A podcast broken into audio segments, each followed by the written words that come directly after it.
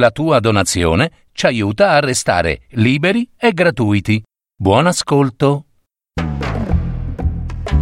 Novelle per un anno di Luigi Pirandello. Adattamento e messa in voce di Gaetano Marino. Musiche di Simon Balestrazzi. Per parole di storie.net.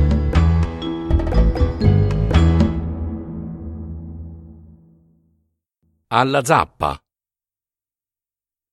Il vecchio Siroli, da più di un mese, sembrava inebetito dalla sciagura che gli era toccata e non riusciva più a prendere sonno. Quella notte, allo scroscio violento della pioggia, s'era finalmente riscosso e aveva detto alla moglie, insonne e oppressa come lui, Domani, se Dio vuole, romperemo la terra. Ora, dall'alba, i tre figliuoli del vecchio, consunti e ingialliti dalla malaria, zappavano in fila con altri due contadini giornanti. A quando, a quando, ora l'uno, ora l'altro, si rizzava sulla vita, contraendo il volto per lo spasimo delle reni e s'asciugava gli occhi col grosso fazzoletto di cotone. Coraggio, coraggio, gli dicevano i due giornanti. Non è caso di morte alla fine. Ma quello scoteva il capo, poi si sputava sulle mani terrose e incallite e si rimetteva a zappare. Dal folto degli alberi, sulla costa, veniva a quando a quando come un lamento rabbioso. Il vecchio, ancora valido, attendeva di là alla rimonda e accompagnava così con quel lamento la sua dura fatica. La campagna, infestata nei mesi estivi dalla malaria, pareva respirasse ora per la pioggia abbondante della notte, che aveva fatto calar la piena nel burrone. Si sentiva infatti, dopo tanti mesi di siccità, scorrere il drago con allegro fragore da circa quarant'anni Siroli teneva queste terre di Sant'Anna. Da molte stagioni ormai lui e la moglie erano riusciti a vincere il male e a rendersene immuni.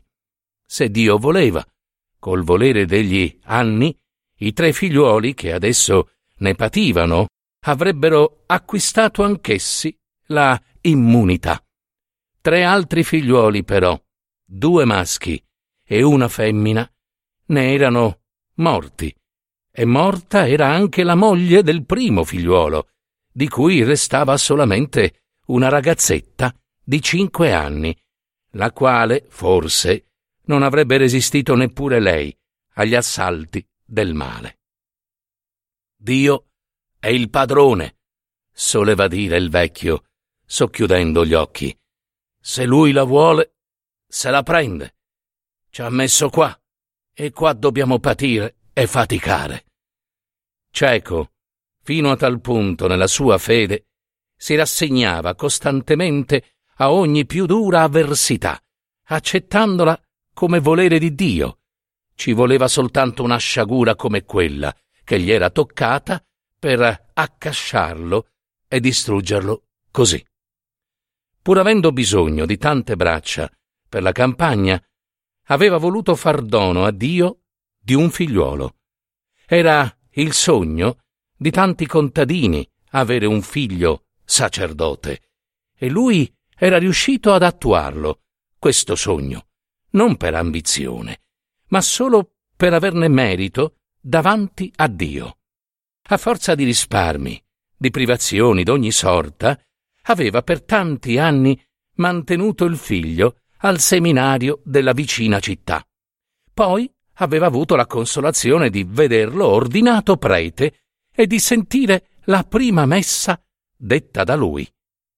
Il ricordo di quella prima messa era rimasto incancellabile nell'anima del vecchio, perché aveva proprio sentito la presenza di Dio quel giorno, nella chiesa, e gli pareva di vedere ancora il figlio, parato per la solennità, con quella splendida pianeta tutta a brusche d'oro, pallido e tremante, muoversi piano piano sulla predella dell'altare, davanti al tabernacolo, genuflettersi, congiungere le mani, immacolate nel segno della preghiera, aprirle e poi voltarsi, con gli occhi socchiusi, verso i fedeli, per sbisbigliare le parole di rito e ritornare al messale sull'Egio. Non gli era mai parso così solenne il mistero della messa. Con l'anima quasi alienata dai sensi, lo aveva seguito e ne aveva tremato, con la gola stretta da un'angoscia dolcissima.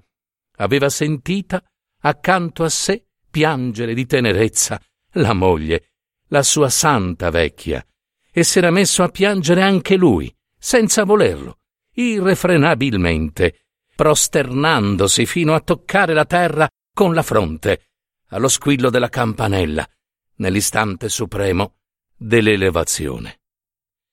Da allora in poi, egli, di tanto in tanto più vecchio e provato e sperimentato nel mondo, s'era sentito quasi bambino di fronte al figlio sacerdote. Tutta la sua vita, trascorsa tra tante miserie e tante fatiche senza una macchia, che valore poteva avere davanti al candore di quel figlio così vicino a Dio? E s'era messo a parlare di lui come d'un santo, ad ascoltarlo a bocca aperta, beato, quando egli veniva a trovarlo in campagna dal collegio degli Oblati, dove per l'ingegno e per lo zelo era stato nominato precettore. Gli altri figliuoli, destinati alle fatiche della campagna, esposti lì alla morte, non avevano invidiato per nulla la sorte di quel loro fratello, s'erano anzi mostrati orgogliosi di lui, lustro della famiglia. Infermi, s'erano tante volte confortati col pensiero che c'era Giovanni, che pregava per loro. La notizia che costui s'era macchiato d'un turpe delitto sui poveri piccini affidati alle sue cure in quell'orfanotrofio era pertanto piombata come un fulmine sulla casa campestre del vecchio Siroli.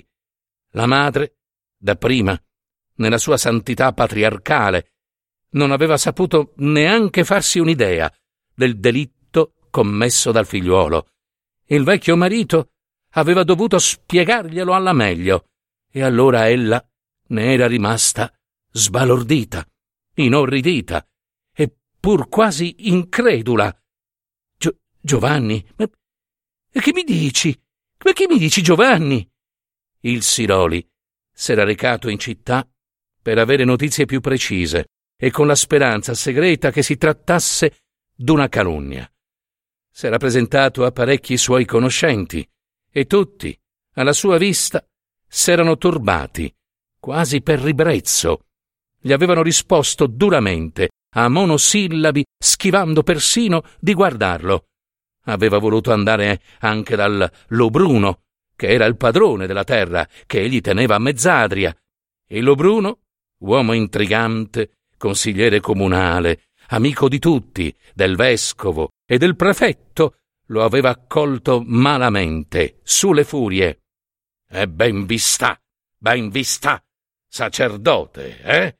Da zappaterra a sacerdote. Siete contento ora? Ecco i frutti della vostra smania di salire a ogni costo, senza la preparazione, senza l'educazione necessaria. Poi s'era calmato e aveva promesso che avrebbe fatto di tutto perché lo scandalo fosse soffocato. Per il decoro dell'umanità, intendiamoci, per il rispetto che dobbiamo tutti alla santa religione, intendiamoci, non per quel pezzo di maiale, né per voi. E il povero vecchio se n'era ritornato in campagna, come un cane bastonato, certo ormai che il delitto del figliuolo era vero, che Giovanni, l'infame, era fuggito, sparito dalla città, per sottrarsi al furore popolare e che lui, ormai, sotto il peso di tanta ignominia, non avrebbe avuto più pace né il coraggio di alzare gli occhi in faccia a nessuno. Ora, inerpicato su, lassù, sugli alberi, attendeva alla rimonda. Nessuno lì lo vedeva e lavorando poteva, poteva piangere. Non aveva più versato una lagrima da quel giorno. Considerava la propria vita intemerata quella della sua vecchia compagna e non sapeva farsi capace come mai un tal mostro fosse potuto nascere da loro. Come mai si fosse potuto ingannare per tanti anni fino a crederlo un santo e s'era inteso di farne un dono a Dio. E per lui, per lui aveva sacrificato gli altri figliuoli, buoni, mansueti, divoti, gli altri figliuoli che ora zappavano di là, poveri innocenti, non ben rimessi ancora dalle ultime febbri. Addio, Dio così laidamente offeso da colui non avrebbe mai, mai perdonato. La maledizione di Dio sarebbe stata sempre sulla sua casa. La giustizia degli uomini si sarebbe impadronita di quel miserabile, scovandolo alla fine dal nascondiglio ove era andato a cacciare la sua vergogna, e lui e la moglie sarebbero morti dall'onta di saperlo in galera. A un tratto, al vecchio, assorto in queste amare riflessioni, giunse la voce di uno dei figliuoli, di Carmine, che era il maggiore. Opa, è venita, va. È arrivato. Il Siroli ebbe un sussulto. S'aggrappò al ramo dell'albero su cui si teneva in equilibrio e si mise a tremare tutto. Giovanni, arrivato. E che voleva da lui? E come aveva potuto rimettere piede nella casa di suo padre? Alzare gli occhi in faccia alla madre? Va, va, va! gridò in risposta, furente, squassando il ramo dell'albero. Corri a dirgli che se ne vada! Subito! Non lo voglio in casa! Non ce lo voglio! Carmine guardò negli occhi gli altri fratelli per prendere consiglio. Poi si mosse verso la casa campestre, facendo segno alla nipotina orfana che aveva recato tutta esultante la notizia dell'arrivo dello zio prete di precederlo. Nella corte Carmine trovò un campiere dell'Obruno seduto sul muretto accanto alla porta. Evidentemente il prete era arrivato con lui. Tuo padre? domandò il campiere a Carmine, sollevando il capo e un virgulto che teneva in mano e col quale, aspettando, era stato a percuotere un piccolo sterpo cresciuto lì tra i ciotoli della corte. Non vuole vederlo, rispose Carmine. Né lo vuole in casa. Sono venuto a dirglielo. Aspetta, rispose il campiere. Torna prima da tuo padre e digli che ho da parlargli, a nome del padrone. Carmine aprì le braccia e tornò indietro. Il campiere allora chiamò a sé la piccina, che guardava con tanto d'occhi, non sapendo che pensare di tutto quel mistero, come mai non fosse festa per tutti l'arrivo dello zio prete. Se la prese tra le gambe e borbottò con un tristo sorriso sotto i baffi. Tu sta qua, carina. Non entrare, eh? Sei piccina anche tu. E non si sa mai. Poco dopo Carmine ritornò, seguito dai due fratelli. Adesso viene, annunziò al campiere, ed entrò coi fratelli nell'ampia stanza terrena, umida e affumicata. In un lato era la mangiatoia per le bestie, un asino vi tritava pazientemente la sua razione di paglia. Nel lato opposto era un grande letto, dai trespoli di ferro non bene in equilibrio, sull'acciottolato nella stanza in pendio. Vi si buttavano a dormire i tre fratelli, non mai tutti insieme, giacché ora l'uno, ora l'altro passava la notte all'aperto, di guardia.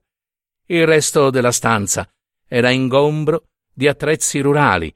Una scaletta di legno conduceva alla camera a solaio dove dormivano i due vecchi e l'orfana. Giovanni, seduto sulle tavole del letto, stava col busto ripiegato sulle materasse abballinate e con la testa affondata tra le braccia. La vecchia madre teneva gli occhi fissi su lui e piangeva, piangeva senza fine, in silenzio, come se tutto il cuore tutta la vita che le restava volesse sciogliere e disfare in quelle lagrime. Sentendo entrare gente, il prete alzò il capo e lanciò un'occhiata bieca, poi raffondò la testa tra le braccia.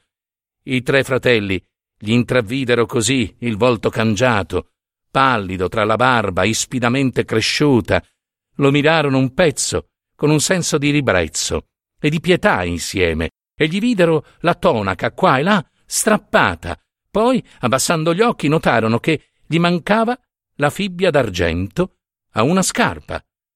La vecchia madre, vedendo gli altri tre figliuoli, ruppe in singhiozzi e si coprì il volto con le mani. Ma zitta, ma, ma, zitta, ma, le disse Carmine con voce grossa e sedette sulla cassapanca presso il letto insieme con gli altri fratelli in attesa del padre, taciturni. Avevano tutte e tre la faccia gialla, tutte e tre con le berrette a calza, nere, ripiegate sul capo, e tutte e tre, sedendo in fila, avevano preso lo stesso atteggiamento. Finalmente il vecchio comparve nella corte, curvo, con le mani dietro le reni, guardando a terra. Portava in capo anche lui una berretta simile a quella dei figliuoli, ma inverdita e sforacchiata. Aveva i capelli cresciuti e la barba non più rifatta da un mese. Siroli, allegro, esclamò il campiere dello Bruno, scostando la bambina e alzandosi per venire incontro al vecchio. Allegro, vi dico, tutto accomodato, tutto. Il vecchio Siroli fissò gli occhi ancora vivi e come induriti nello spasimo negli occhi del campiere, senza dire nulla, come se non avesse inteso o compreso. E quegli allora, che era un omaccione gagliardo, dal torace enorme, dal volto sanguigno, gli posò una mano sulla spalla con aria di protezione, spavalda e un po' canzonatoria e ripeté tutto accomodato, sanato, sanato, sarebbe meglio dire sanato, e rise, sguaiatamente. Poi riprendendosi. Quando si ha la fortuna d'avere padroni che ci vogliono bene per la nostra devozione e per la nostra onestà, certe sciocchezzuole, via, anzi, si riparano, no? Cose da piccini, in fin dei conti, mi spiego, senza conseguenze. Io però non ho voluto che questa innocente entrasse là. Ho fatto bene. Il vecchio si contenne, fremeva, che avete da dirmi, insomma? gli domandò. Il campiere gli tolse la mano dalla spalla, se la recò insieme con l'altra dietro la schiena, sporse il torace, alzò il capo per guardare il vecchio dall'alto e sbuffò. Eccomi qua. Il padrone, prima di tutto, per rispetto all'abito che indossa indegnamente, vostro figlio, poi anche per carità di voi, tanto ha fatto, tanto ha detto, che è riuscito a indurre i parenti di quei poveri piccini a desistere dalla querela già sporta. La perizia medica risulta favorevole. Ora vostro figlio partirà per Acireale. Il vecchio Siroli, che aveva ascoltato fin qui, guardando in terra, levò il capo. Per Acireale. Ignor sì. Il nostro vescovo si è messo d'accordo col vescovo di là. D'accordo? domandò nuovamente il vecchio. D'accordo su che? Su. sulla frittata, per Dio, ma non capite! esclamò quegli spazientito. Chiudono gli occhi, insomma, e non se ne parla più. Il vecchio strinse le pugna, impallidì, mormorò. Questo questo fa il vescovo. Questo e più, rispose il campiere. Vostro figlio starà un anno o due ad Acireale, in espiazione, finché qua non si parlerà più del fatto. Poi ritornerà e riavrà la messa, non dubitate. Lui. Lui, mio figlio, gridò allora il Siroli, accennando con la mano verso casa. Lui lui toccare ancora con quelle mani sporcate l'ostia consacrata. Il campiere scosse allegramente le spalle. A se monsignore perdona. Monsignore, perdona. Ma io no, rispose pronto il vecchio indignato, percuotendosi il petto, cavo, con la mano deforme, spalmata. Venite a vedere. Venite a vedere. Entrò nella stanza terrena, corse al letto su cui il prete stava buttato nella stessa positura, lo afferrò per un braccio e lo tirò su con uno strappo violento. Va, su, porco, spogliati! Il prete, in mezzo alla stanza, con la tonaca tutta rabbuffata sulle terga, le gambe scoperte, si nascose il volto tra le braccia alzate. I tre fratelli e la madre, rimasti seduti, guardavano, costernati, ora Giovanni, ora il padre, che non avevano mai visto così. Il campiere assisteva alla scena sulla soglia. Va, su, spogliati! ripeté il vecchio. E così dicendo lo cacciò a spintoni su per la scaletta di legno. Poi si voltò alla moglie che singhiozzava forte e le impose di stare zitta. La vecchia d'un tratto soffocò i singhiozzi, chinando più volte il capo in segno d'obbedienza. Era la prima volta quella e il marito le parlava così, a voce alta. Il campiere, dalla soglia, urtato, scrollò le spalle e borbottò. Ma perché? Perché, vecchio stolto? Perché se tutto è accomodato? Voi silenzio! Gridò il vecchio, muovendogli incontro. Andrete a riferire a Monsignore. Salì lentamente la scaletta di legno. Giovanni lassù s'era tolta la tonaca ed era rimasto in maniche di camicia col panciotto e i calzoni corti, seduto presso il letto del padre. Subito si nascose il volto con le mani. Il vecchio stette a guardarlo un tratto, poi gli ordinò Strappati cotesta fibbia dalla scarpa. Quello si chinò per obbedire. Il padre allora gli s'appressò. Gli vide la calotta ancora in capo, gliela strappò insieme con un ciuffetto di capelli. Giovanni balzò in piedi, inferocito, ma il vecchio, alzando terribilmente una mano, gli indicò la scala.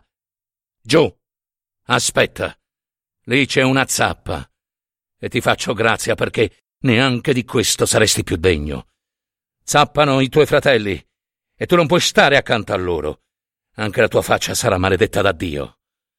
Rimasto solo, prese la tonaca, la spazzolò, la ripiegò diligentemente, la baciò, raccattò da terra la fibbia d'argento e la baciò, la calotta e la baciò. Poi si recò ad aprire una vecchia e lunga cassapanca d'abete che pareva una bara, dove erano religiosamente conservati gli abiti dei tre figliuoli morti e, facendovi su con la mano il segno della croce, vi conservò anche questi altri del figlio sacerdote morto. Richiuse la cassapanca, vi si pose a sedere, nascose il volto tra le mani e scoppiò in un pianto di